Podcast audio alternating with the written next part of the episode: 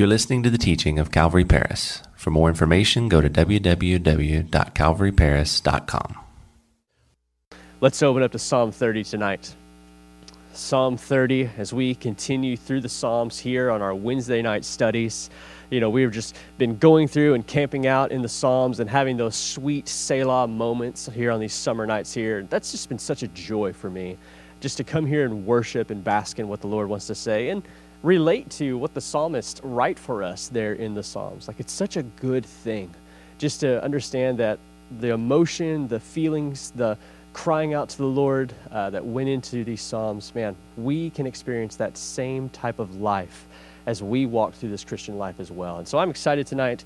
We're just going to be camping out in Psalm 30 tonight, um, and it's going to be really good. Uh, I, I'm, I'm excited for what the Lord wants to do. So let's pray real fast. Let's pray and then we will get into Psalm chapter 30. So, Lord, I thank you so much for tonight. And God, I just praise you for what you want to do here. Lord, as we are here, as we've worshiped, as we've gotten into the, as, and as we're about to get into the word, Lord, I just pray that you would just be with us. Lord, I pray that you would just work on us, that we all would have open hearts ready to receive from you, Lord. And I pray that in this time, God, you would move and you would work. And I'm so thankful that we can expect you to do so. That God, your word says that we can expect for you to work on us and in us. And so, Lord, I pray right now, just selfishly, that you would help me, God, to teach your word effectively only for your glory and only for the going forward of your mission. That, Lord, we would be a people who are smart to work and to do for you as you've called us to do. And I pray all this in Jesus' name. Amen. Amen. Well, getting into Psalm 30 tonight, building a little context of this psalm, David wrote this, and it's a psalm of thanksgiving. And he wrote it in response to the Lord for a reason that scholars are split on, actually. See, you may see there in the title that it says a psalm, a song of dedication of the house of David. Now, your translation, depending on what you have, it may say house, it may say temple, or it may even say palace. And the reason for this is the Hebrew word used there is so close that scholars are unsure if it is written after David, either one, took the city of David in 2 Samuel 5, and there he built his palace, thus making this a song of dedication of his personal palace or house. Or if it follows on the other side, in the other camp, if it follows the sin and restoration of David that we see in 2 Samuel 24 or 1 Chronicles 21 there where David wrongfully took a census of the nation of Israel, and the Lord brought judgment there upon the people.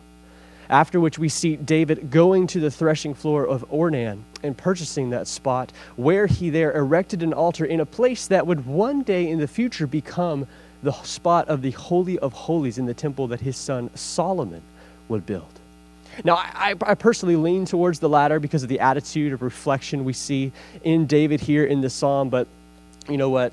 Scholars are, deba- are, are divided, and so it's not a deal breaker, and we can continue on through the psalm and just learn from it and learn from what we're actually going to see in the text tonight. And as we move through this short little psalm tonight, we're going to see David experience newness or a new beginning in four different ways we're going to see this psalm of thanksgiving really reflect a new beginning in David's heart. And that happens in four different ways. If you're taking notes or you want a way to remember or to think through this as we move, we're going to see David first have a new position in verses 1 through 3. That's going to move into a new prompting in verses 4 through 5. In verses 6 and 10, we'll see a new perspective and then a new praise as we wrap up the psalm in 11 through 12. So, a new position, a new prompting, a new perspective, and a new praise. We're going to see David experience all of these tonight as we move through Psalm 30.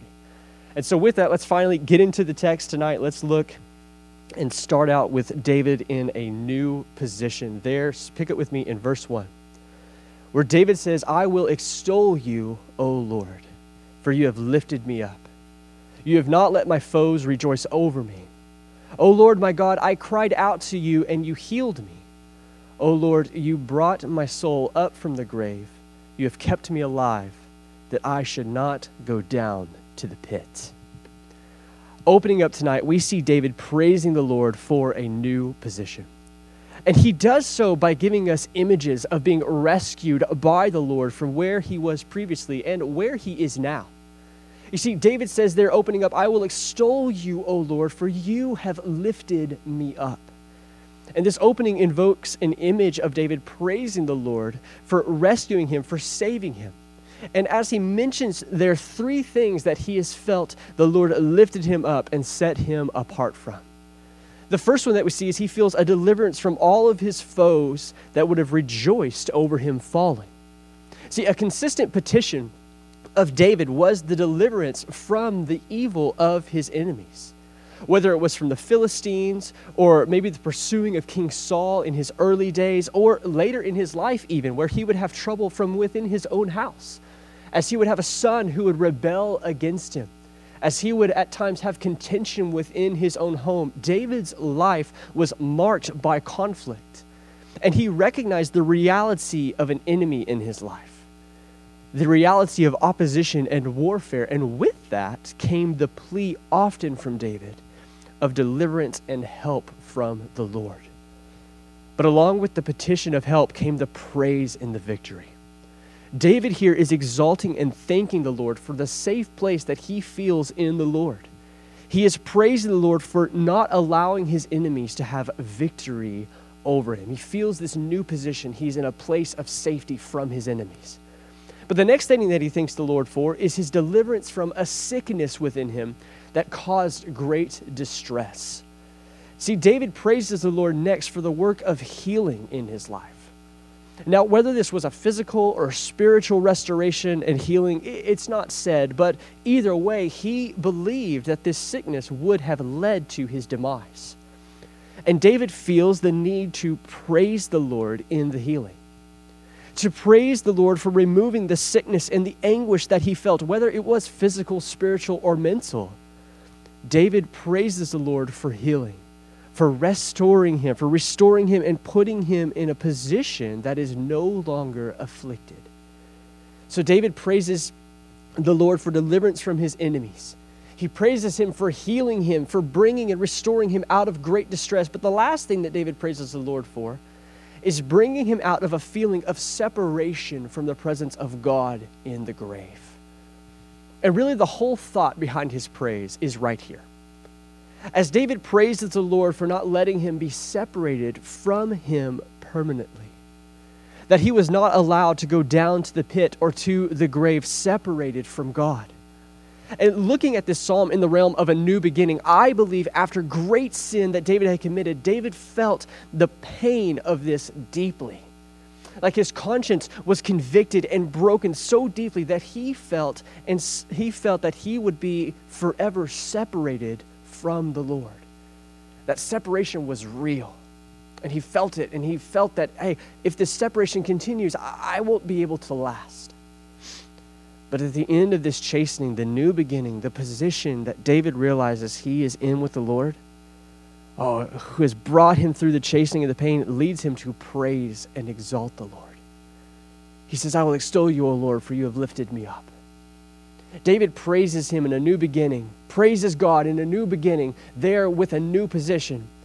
And this exaltation, this new position of praise, brings about in David now a prompting in verses 4 through 5. Pick it with me there in verse 4, where David says, Sing praise to the Lord, you saints of his, and give thanks at the remembrance of his holy name.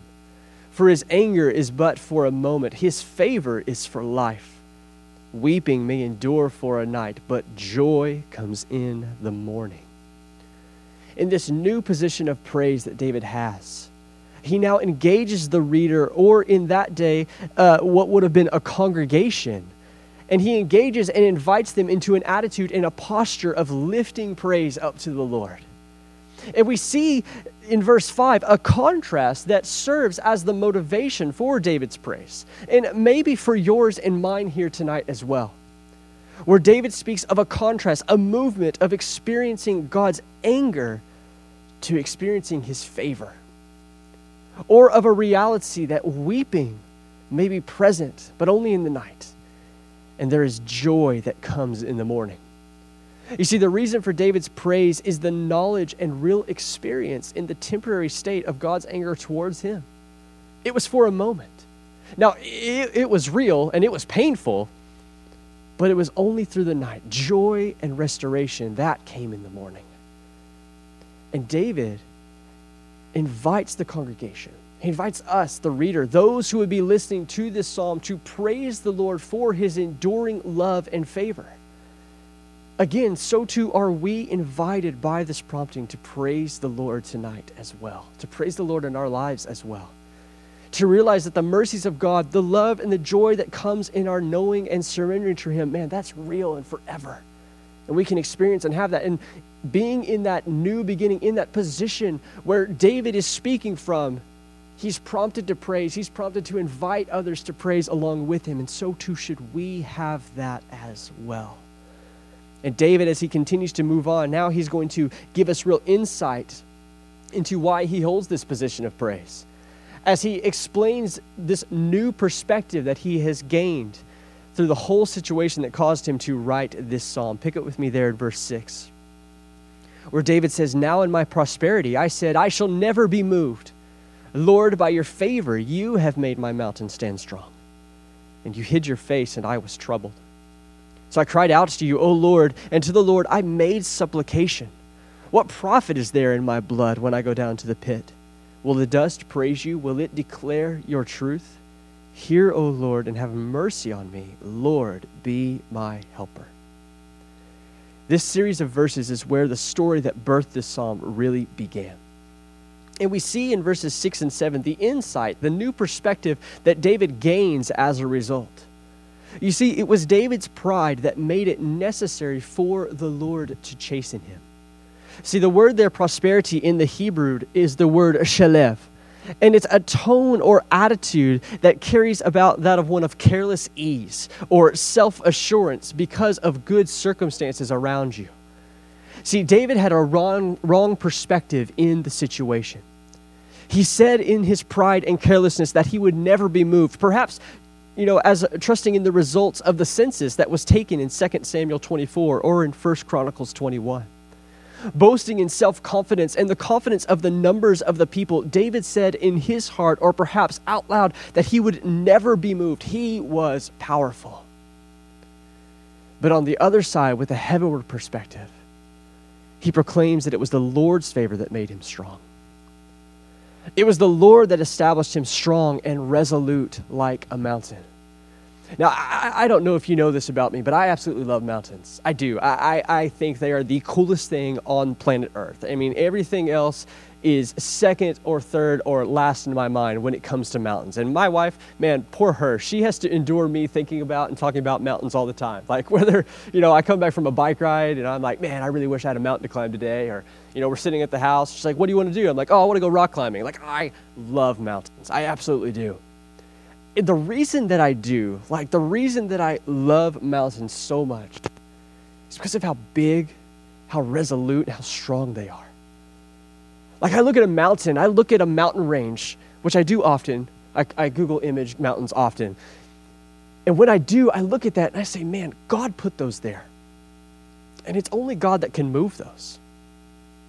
Like I look at mountains and I say, man, God put those there, and it's only the Lord that can remove those mountains. And for David, he has this new perspective now of realizing that whatever he had, whoever he was, it was because of the Lord. And so oftentimes, I know for me, I fit into the other camp that David was in where I look at my accomplishments, I, am a list type of guy, and man, I'll, I'll pick up a list, whether it's like a, the small grocery list that my wife sends me to the store with, or the honeydew list, or whether it's my big project list that I have always going, or my life goals list. And as I tick things off of that list, man, I'm like, yeah, Justin did that. Yeah, I did that. I have a proclivity to look at myself and say, yeah, I did that because I'm awesome. I'm where I'm at because I'm amazing. I'm where I'm at because of the people around me, not because of the right perspective that I should have, where I say, I'm where I'm at because God has me, because God brought me here. I'm where I'm at because of the Lord. I'm where I'm at because of what the Lord has done in my life, not because of me, but because of who He is. Now, we have responsibility in that, where God calls us to follow Him and to trust Him and obey Him, but but it's God who holds us. It's God who has us. It's God who makes us to stand strong. And on the other side, again, with this heavenward perspective, David here proclaims that it was the Lord's favor that had made him strong. It was the Lord that has, had established him strong and resolute, like those mountains that we see that God can only move. And he explains and realizes this perspective further by the last line of verse 7, where he says, You hid your face, and I was troubled. You see, to say that God hid his face means that God had removed blessing, he had removed protection, and allowed consequence of sin to be realized. You see, following in the context of why this psalm was written, if it was after the sin of the census that was taken by David, this was a result of consequence uh, that, that God had put on the nation of Israel there. See, there in that story, David took, takes the census and God um, goes to Gad, who is David's prophet, and he says, Hey, you need to go to David. You need to go to David and say that he's got three options. That I forgive him, but man, he's got, he, there are consequences for sin. And he has three options. There can either be famine, there can be the, the, the, following in, the falling in the hands of David's enemies, or I can judge him for three days. There can be plague on the nation for three days. And David here, he looks and he says, Okay, I definitely don't want famine, and I don't trust my enemies nearly as much as I trust God. I want to be in the hands of a merciful God. And God allows a plague to move into the nation of Israel where 70,000 people are killed. And David there feels trouble. He says, You hid your face, and I was troubled. Now, David writes by saying that, again, he was troubled. And the word in the Hebrew is bachel. And this is a word that speaks of deep agony terror or anguish. You see, David gained a new perspective through circumstances that he put himself in because of his sin. And he experienced a troubled heart as a result of his pride, and that prompted him to cry out to God in verses 8 and 9. Notice there where he's open and raw. Like in verses 8 and 9, what does he say? He says, I cried out to you, O Lord, and to the Lord I made supplication. What profit is there in my blood when I go down to the pit? Will the dust praise you? Will it declare your truth? Like, man, I, I, I got to say, I read this, and man, David is David is raw right here. He's so raw, and it's kind of in a way that takes me back, where I'm like, wow, David, like the audacity of what David says here. Like he looks at God and says, man, God, if, if I'm gone, who is there to praise you? If I'm gone, then, then who's gonna who's gonna be giving you praise? Like what profit is there for me to return to the dust that I came out of? You know, we talk often here about how the Psalms are are raw and man this is this is this is an example of that david sometimes man, he gets raw and rowdy in the psalms and this right here is no different he is open and he's raw before the lord and he's raw in a way that we're invited to be raw with God as well. You know, and I would challenge you with that tonight. I challenge myself with it. To realize the reality that, hey, God knows my heart anyways. Why wouldn't I pour it out to Him? David here pours out his heart and shares of what his agony was as he felt troubled by the absence of the Lord's protection in his life. And he, he says that he cries out and says, God, if I go, who, who's there to praise you? If I go, then you have no one else. But then verse 10 comes. In verse 10, as he's had his, as he's had his raw emotional party there with the Lord and he's cried out to God, he realizes at the end of it what we see there in verse 10. See, David realized and gained perspective that he needed to go to the Lord. And there in verse 10, he says, Hear, O Lord, and have mercy on me. Lord, be my helper. And what we see is David realized and gained perspective. He gained perspective into the reality that he was king of a strong kingdom because of the Lord and how the Lord had enabled him to be that. When he thought highly of himself, the Lord showed him the reality of who he was, that he was just dust. And so David, on the other side, humbled himself, confessed his sin, and the Lord forgave him and restored him. Which brings us now to David's response to that forgiveness in verses 11 through 12. If We see his new praise. Pick it with me in verse 11, where David says, You have turned for me my mourning into dancing. You have put off my sackcloth and clothed me with gladness, to the end that my glory may sing praise to you and not be silent. O Lord my God, I will give thanks to you forever. The, the ending of this psalm shows the heart of David. That once he realized that he was forgiven and accepted, knowing that God had forgiven him, that his mercy was upon him, he moved from the posture of mourning to a rhythm of dancing and praising. Realizing now that the night had passed, that mercy and favor were applied, David removes the sackcloth that he had clothed himself with, and then he clothes himself with gladness, with joy there in the Lord. And not only for a moment, notice that, but he proclaims that this, this, this feeling, this reality, it's a lifestyle. This new praise to the Lord would be the posture of his life forever. David says that he would give thanks to the Lord forever. And what is amazing about this new praise, this new perspective, this new prompting, and this new position is that David sees it all from the Lord. I want you to notice that. Key in on the, the trend of Psalm 30 where David says seven times, You have, in reference to the Lord acting. There in verse 1, God, uh, David says to God, You have lifted me up. In verse 2, he says, You have healed me. In verse 3, he says, You have brought my soul up from the grave. And again in verse 3, he says, You have kept me alive. In verse 7, he says, You have made my mountain strong. And in verse 11, he says, You have turned for me my mourning into dancing. And then again in verse 11, he says, You have put off my sackcloth and have clothed me with gladness. See, David in this new beginning, in this psalm of thanksgiving, bears witness to the strong and gracious hand of the Lord throughout this entire text.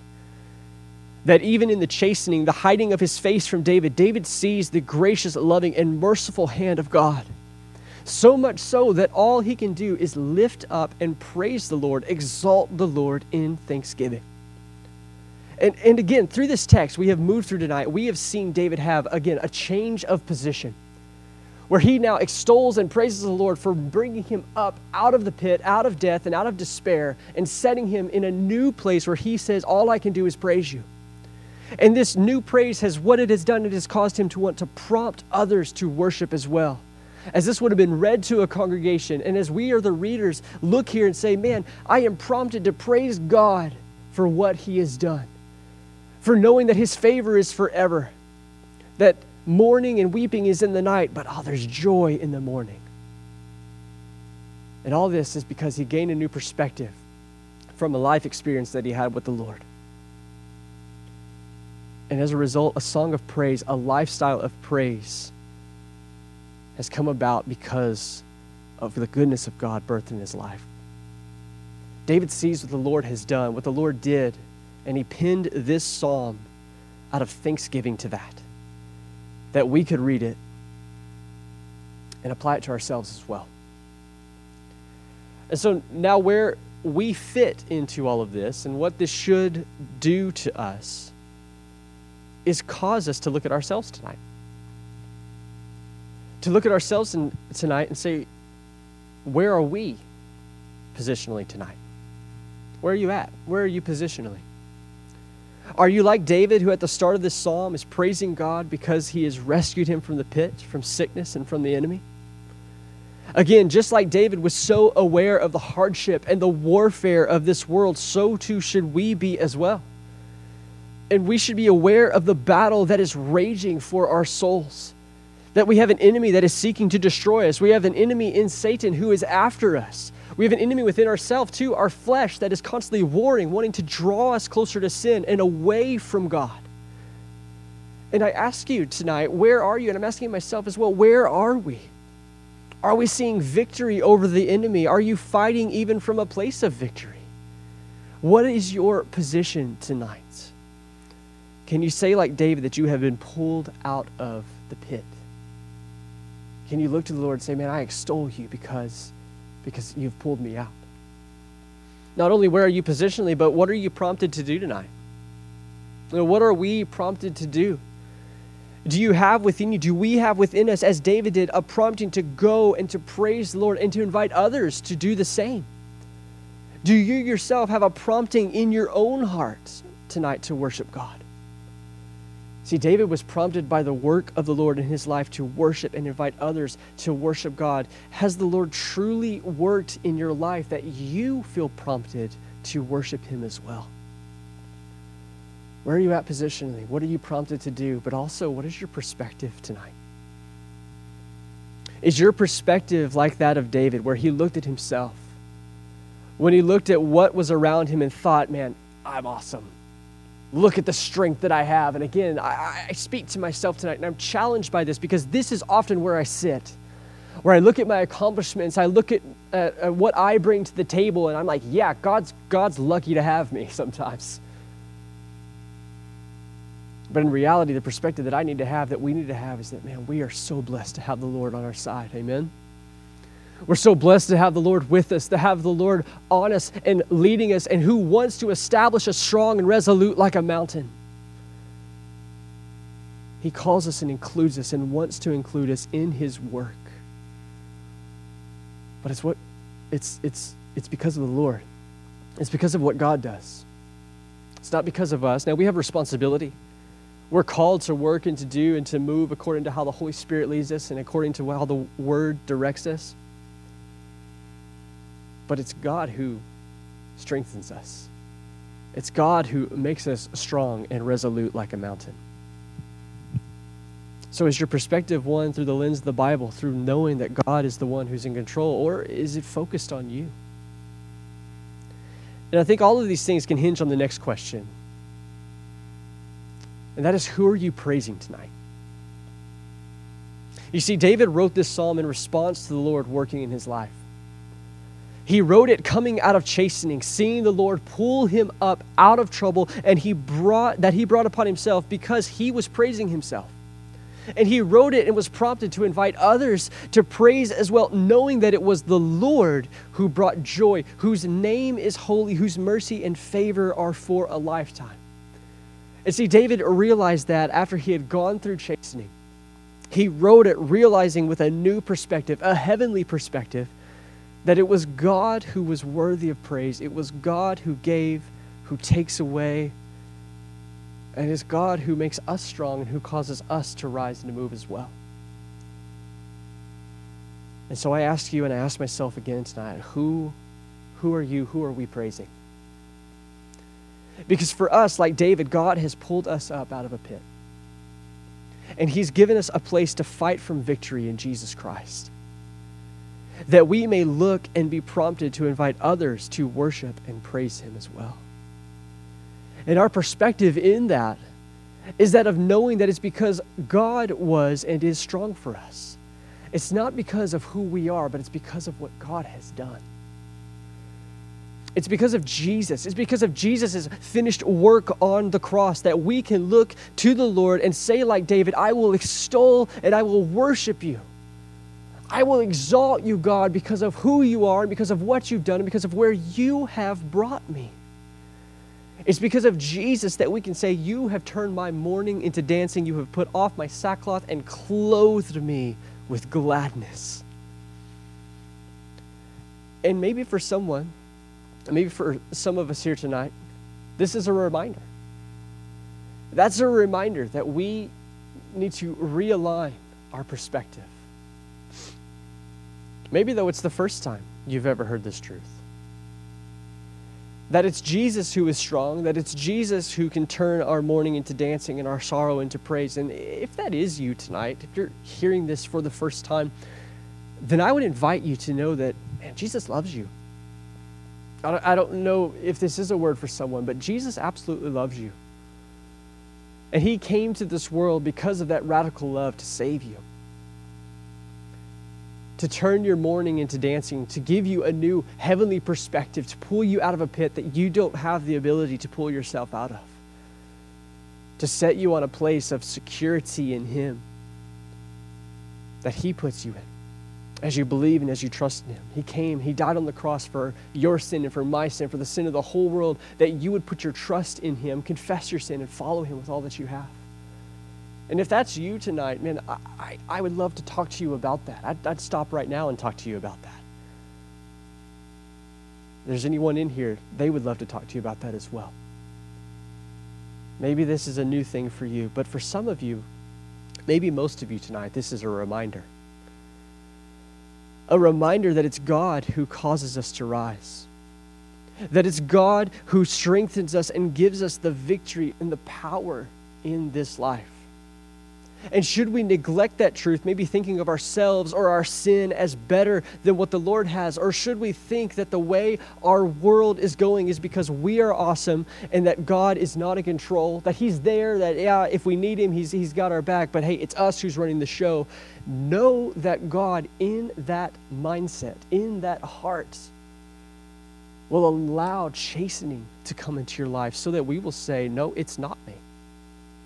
He will allow things into your heart and mind, into your life. He will allow things to come your way that will, like David, say, Man, you hid your face and I was troubled. I realize that it's you. It is you, God, who make me strong. It is you, God, who makes me strong and unmovable like a mountain. And if that's you tonight, maybe this text has, has brought that to light. Maybe the Holy Spirit's worked on your heart and life, and you're like, yeah, that, that is what I'm doing. I have been looking inwardly at myself, and the Lord has been showing this to me through the Word. And I love how God does that. I love how God, as we sit under Him and we sit uh, just under His Word and read His Word, allow it to work on us, the Holy Spirit convicts us and we can realign. We can realign our heart and life. And He's so gracious and loving and He wants us to come to Him. And so, if that's you and you've realized tonight, hearing this, that, hey, yeah, I, I do have a different perspective than what I'm supposed to have, then Come to the Lord. Cry out to the Lord as David did. God's there for you. He's, he wants to work in your life. He doesn't, he doesn't want to be against you. He's not against you. He loves you. He absolutely loves you and wants you to come to him. So if you've realized that, do that. But maybe you're here tonight and you've been in a season where you've realized that, hey, I, I am running the show. That you've been doing willingly saying to yourself, Yes, I am strong. Whether you've been holding on to a, a, a you centered perspective, or maybe you've been holding on to a sin, whether it's open or in blatant or hidden, and you're saying, Yeah, I, I'm okay with this. I'm okay with this where I'm at right now. I'm okay with the state. I'm okay with the chastening. And can I exhort you? Can I exhort you tonight as I exhort myself? And sometimes I feel that way as well when I think that, yeah, I'm okay with being the boss. Give, give control back to the Lord. Put God where He belongs, and that's at the center of your life. Realize and remember that it is God who makes you strong, that it's God who makes you resolute, and that nothing is better than that. There's no sin that is better than being in the presence of God. There's no amount of control that you try, try to take that is better than what God wants to do with your life. I exhort you, as I exhort myself, repent of that.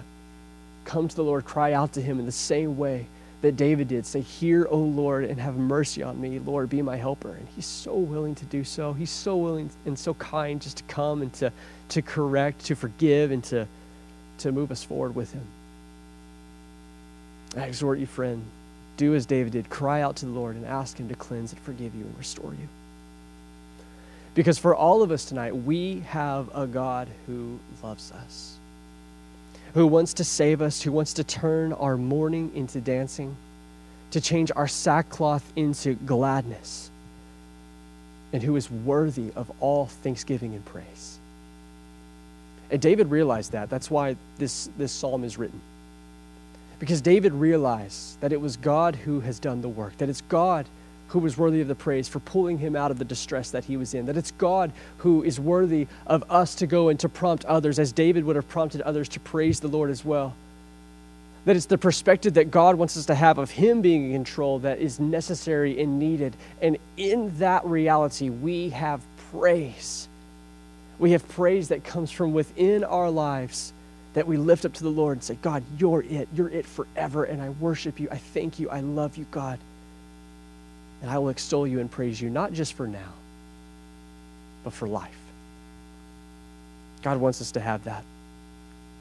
We're exhorted through this psalm to have that. And so tonight, as, as, we, as we end this time in the text, as we end this time in the Word and move into a time of worship and reflection, I, I invite you all. The Lord invites you all, as He does to all of us in any time we crack open the Word, to search our hearts, to allow the Lord to search our hearts and say, God, where am I? What is my position tonight?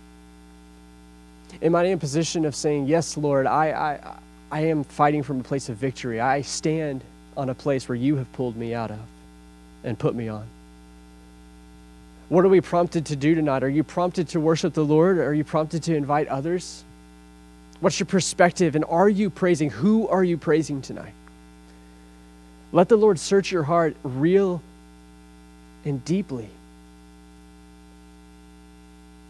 and allow you to see the truth and see what you need to do, what needs to be done. Maybe tonight you need to say, God, pull me out. I'm in this pit. I'm in this place. I, I need you to pull me out. Pull me out, God. Maybe tonight you feel prompted just to worship God, to come to the altar, to come to the table, to take and take of the bread and the cup and say, Man, God, you did this for me, and I will thank you for this. I'm prompted to come and to praise you, to get on your face before the Lord and just worship Him. Maybe tonight your perspective needs to be righted. And let the Lord do that. Let the Lord work in your heart and life. And again, tonight, maybe, maybe you need to lift up. You need to say, God, I want my life to be an attitude of praise. I want my life to be marked by praising you and working and living for you because of who you are, because of what you have done. And like David, I will live my life thanking you and living for you. Let's pray.